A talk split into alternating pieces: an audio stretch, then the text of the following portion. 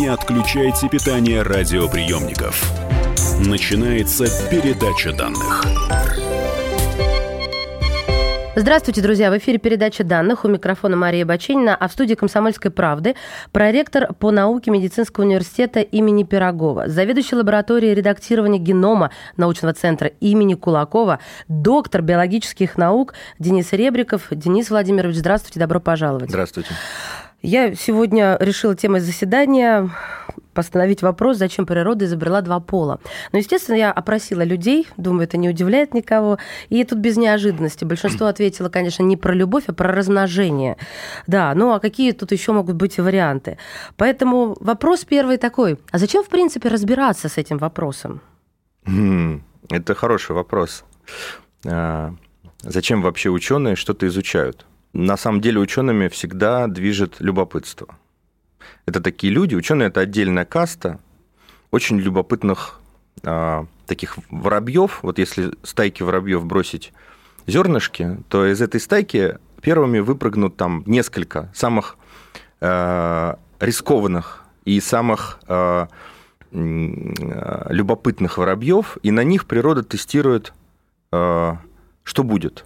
Ну, в данном случае стая воробьев, на них тестируют, что с ними станет. Их поймают, их там убьют, они отравятся этими зернышками. Непонятно, да. Но если эти зернышки вкусные, то эти воробьи получат их первыми. Вот ученые это такие вот как бы очень любопытные люди, которые суют свой нос везде. Значит, смелость на грани безумия. Ну, я бы не сказал, что ученые прям на воробьев ориентироваться. Безумные, да, но, нет, конечно, в каком-то смысле и это присутствует. Вообще ученые по определению нонконформисты. Они самые не принимающие существующее положение вещей. Угу. Да, они не согласны со всем. Они должны проверять, перепроверять, доказывать, надеяться только на свое мнение. Поэтому здесь вот их нонконформность, она, безусловно, сцеплена и с каким-то ненормальным поведением. Может. Ну, хорошо. Тогда я ответ получила на этот вопрос, и он меня удовлетворяет. Но я вспоминаю курс биологии в старших классах, затем даже в вузе, и вот не понимаю мысли своим ненаучным мозгом. Как же быть мне с гермафродитами? Сейчас объяснюсь. Потому что для меня это универсальная история, и она гораздо удобнее с точки зрения и природы, и эволюции. Нет, эволюцию пока не знаю. Мне кажется, природа. Ну, не нашел ты себе партнера, а потомство все равно осталось.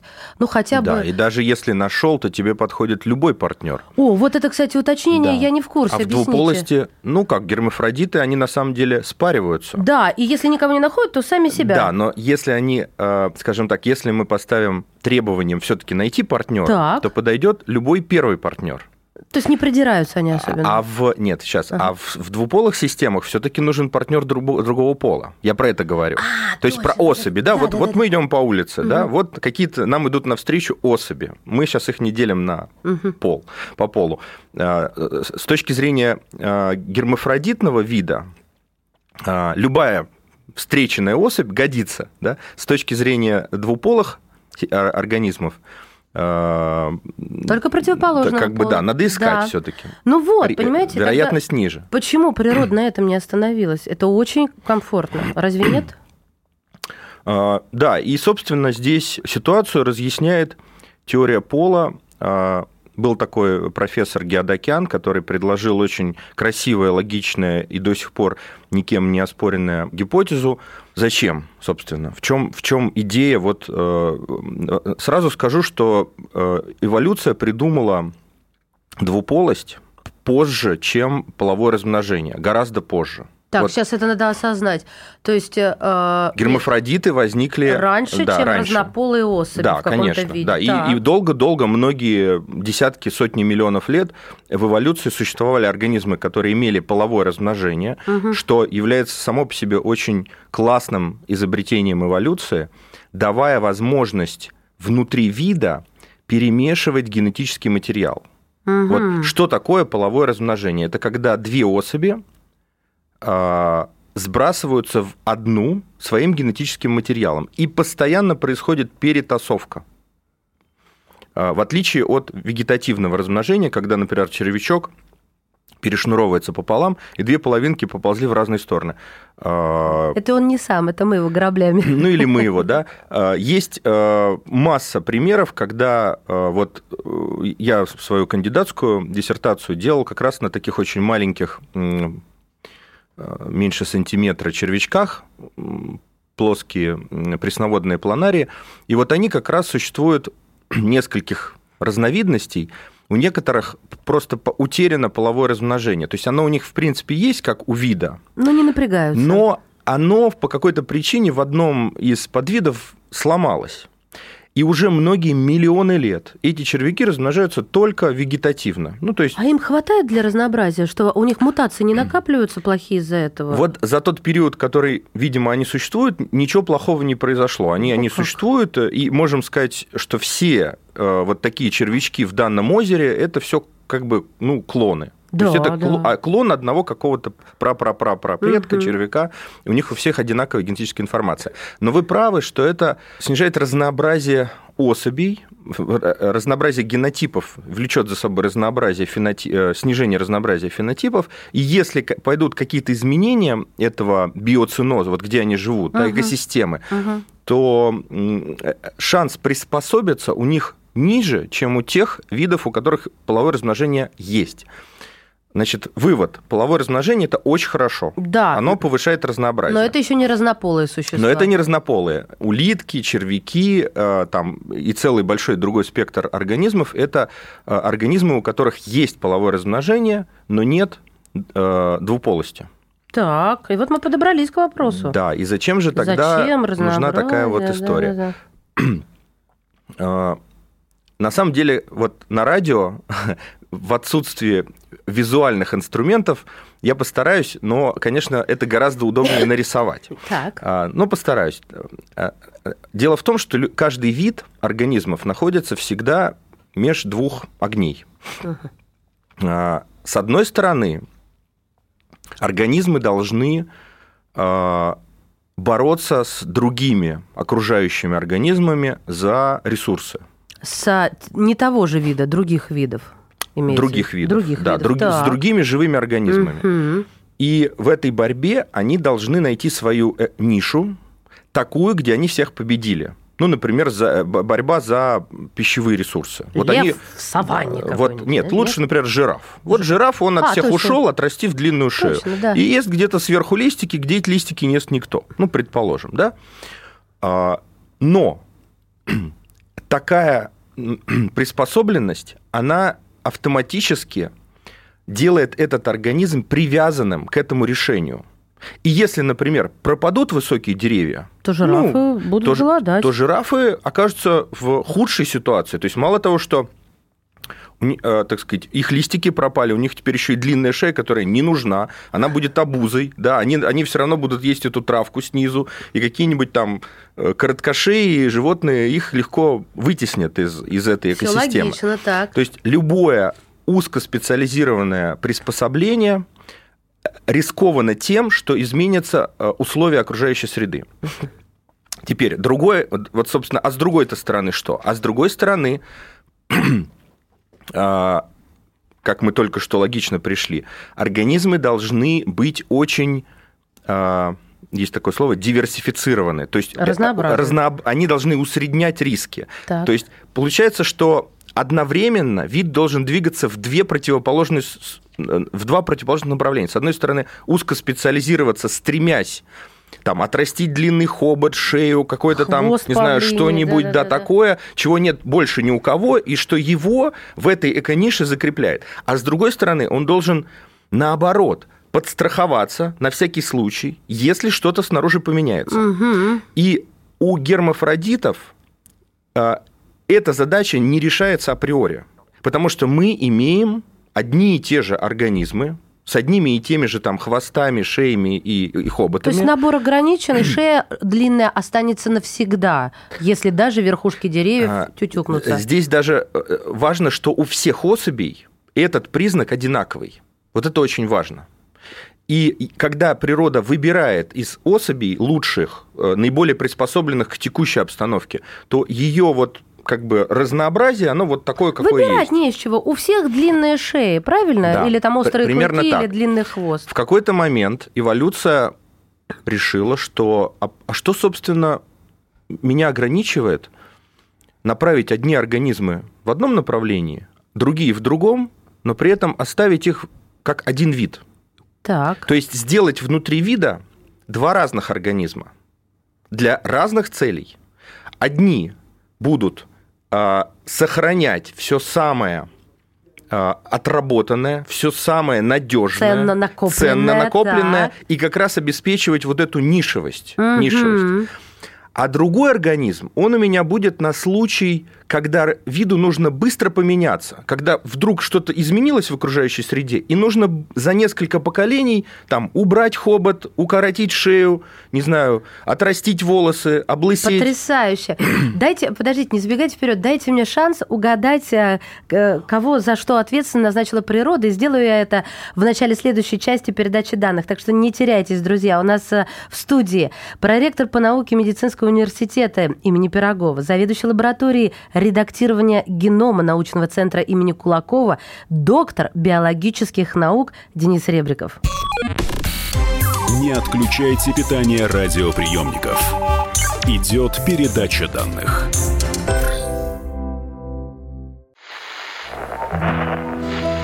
Самара 98,2. Ростов-на-Дону. Иркутск. 89,8. 91,5. Владивосток. 94. Калининград. 107,2. Я влюблен в тебя, Россия. Казань. 98,0. Нижний Новгород. 92,8. Санкт-Петербург. 92,8. Волгоград.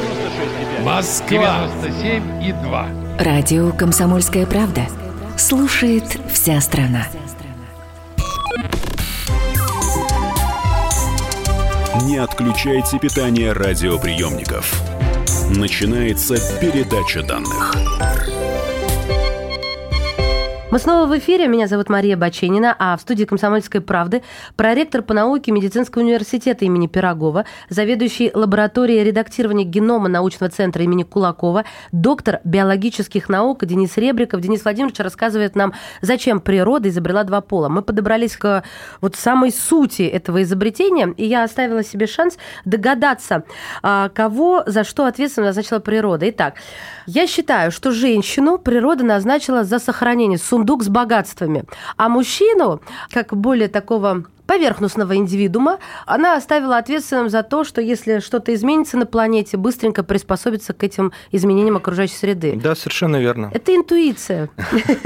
Женская причем. Видимо, она является как раз очень надежным таким эволюционно выработанным признаком. Да, совершенно верно. Если мы посмотрим вариативность любого параметра у женщин и у мужчин, то есть в каком диапазоне значений, насколько разным может быть рост, вес, не знаю, там какие-то биохимические показатели, спортивные показатели. Вот любой показатель, который бы мы ни взяли, мы в популяции мужчин обнаружим более широкий разброс. То есть есть низкие, высокие, толстые, если, худые. Да, если мы возьмем, кто самый низкорослый человек на Земле, это будет мальчик. Так. Кто самый высокий, это будет мальчик. Кто самый слабый мальчик, самый сильный мальчик, самый умный мальчик, самый глупый. Вы да. же любите вообще сказать так. Я вот когда готовилась, зацепила меня, конечно. Вы просто с мужчинами чаще беседуете. Смотрите, что зацепило. Вы приводите в пример, что первая сотня во всем, что бы мы ни взяли, это мужчины. И честно говоря, наверное, мои феминистические какие-то зачатки, они как-то взбудоражились на ночь глядя. Но я поняла, в спортивных достижениях это как-то логично. Вы сильнее, да, вы добытчики. Это логично. А почему в умственном-то? Вот чем наш мозг-то вашему проигрывает с точки зрения природы? Нельзя сказать, что мужчины сильнее. Вот слабый пол – это абсурдное утверждение. Да. Потому что если мы возьмем средние значения, то они совпадут. Но средние это несправедливо брать. Смотрите, мужчины не сильнее. Мужчины дадут вам обогащенную выборку, если вы будете отбирать по максимизации или минимизации любого показателя. Сейчас я объясню. Если мы будем отбирать самых слабых, то мы отберем мужчин. У нас будет выборка, обогащенная мужчинами. Вот это важно понять, да? Просто никто не отбирает самых слабых. Как бы нет таких задач. Вот в спорте всегда отбирают самых там, сильных, быстрых, ловких, да? И поэтому всегда, если мы уберем на спортивных соревнованиях вот два пола, да, разброс по двум дисциплинам, я не знаю, как это сказать, да, половое неравенство в спорте. Вот, да, смешаем женщин в одном то окажется, спорта. Что, к сожалению, женщины не будут вообще ни в каком виде спорта выигрывать, ну, в тех случаях, когда есть объективные показатели того, что мы максимизируем параметры, потому что, например, в фигурном катании не очень понятно, какой параметр является вот, максимизацией. Четверной сейчас. Там... Давайте прыжки в высоту. То есть Исинбаева никогда не прыгнет так же высоко, конечно, как Бубка? Конечно, да. Даже несмотря на то, что Бубка там был задолго до Исинбаевой. Нет, условно, она, может быть, лучше прыгает уже сейчас, чем Бубка, но она прыгает хуже, чем мужчина в современной. Да, конечно. А, кстати, а это тоже, можно сказать, эволюция, вот, потому что раньше были хуже результаты? Или что изменилось, ну, кроме этих, как их называют, таблеток? Мне сложно сказать. С одной стороны, мы просто лучше отбираем особи, хотя про людей так странно говорить, но нет, не странно. Лучший отбор из популяции и лучшие, конечно, технологии тренировок и лучшее снаряжение. То есть те же шесты, они все время эволюционируют. Да, немножко... Среда, технологии, все, да. Понятно. Вопрос, чей пол выигрышнее? И поймите правильно, это не то, чтобы я снова пытаюсь вас склонить на женскую сторону, нет. А вот просто не могу никак взвесить, потому что без женщины вид не будет продолжаться. Без мужчины вид может просто исчезнуть, потому что накопится мутация, мы не приспособимся быстро. И можно ли взвесить и понять все-таки, кто круче, что ли, или главнее? Нет, это к науке это не имеет никакого отношения.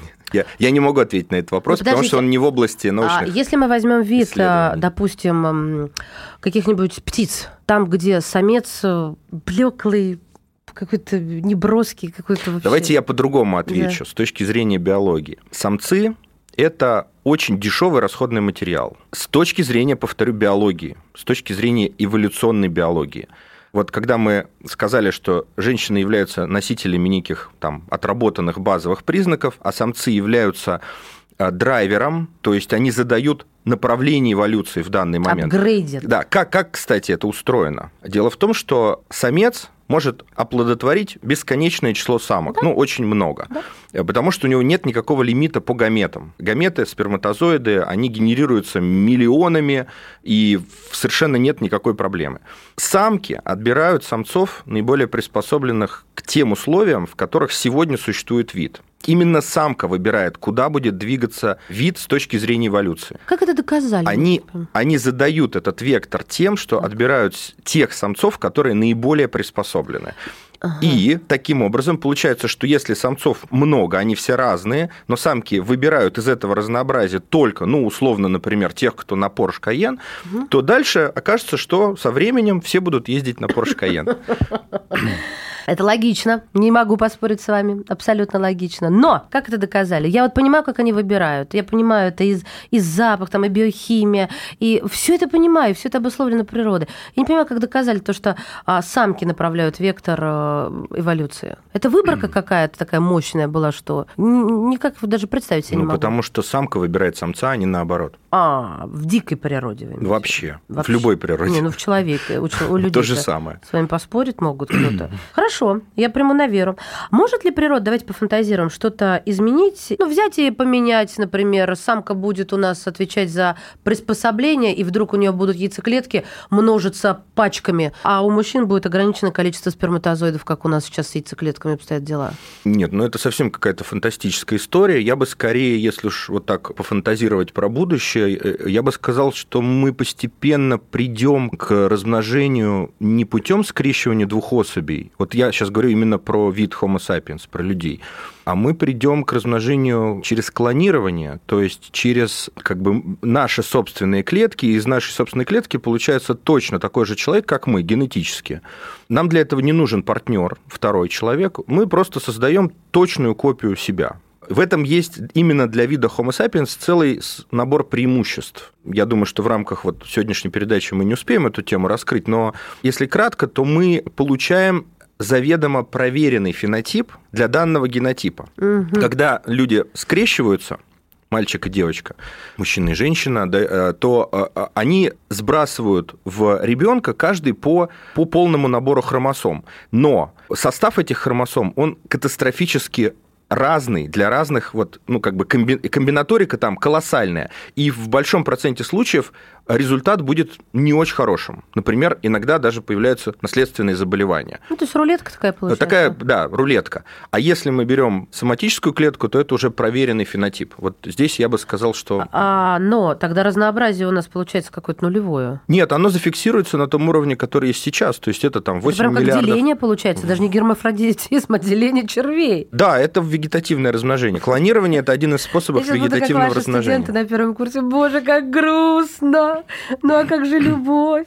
Хорошо, пока успеваю, спрошу, люди полигамные или моногамные? С точки зрения биологии, полигамия гораздо естественнее, ровно вот в той парадигме, как я сейчас рассказал, что один самец, идеальный, наилучший самец, он должен иметь возможность оплодотворить столько самок, сколько самок его выберут. Вот, и мне по этому поводу интересно. Так все-таки это дешевле разрешить с точки зрения социальности полигамию, допустить ее, ну, посредством какого-то изменения, да, чем брать и клонировать. И разнообразнее, и больше выборка, и надежнее.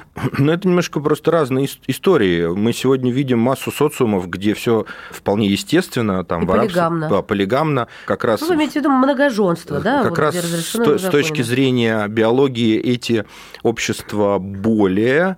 приспособлены, и они, конечно, лучше в будущих поколениях, они дадут лучшие фенотипы, чем общество с моногамией.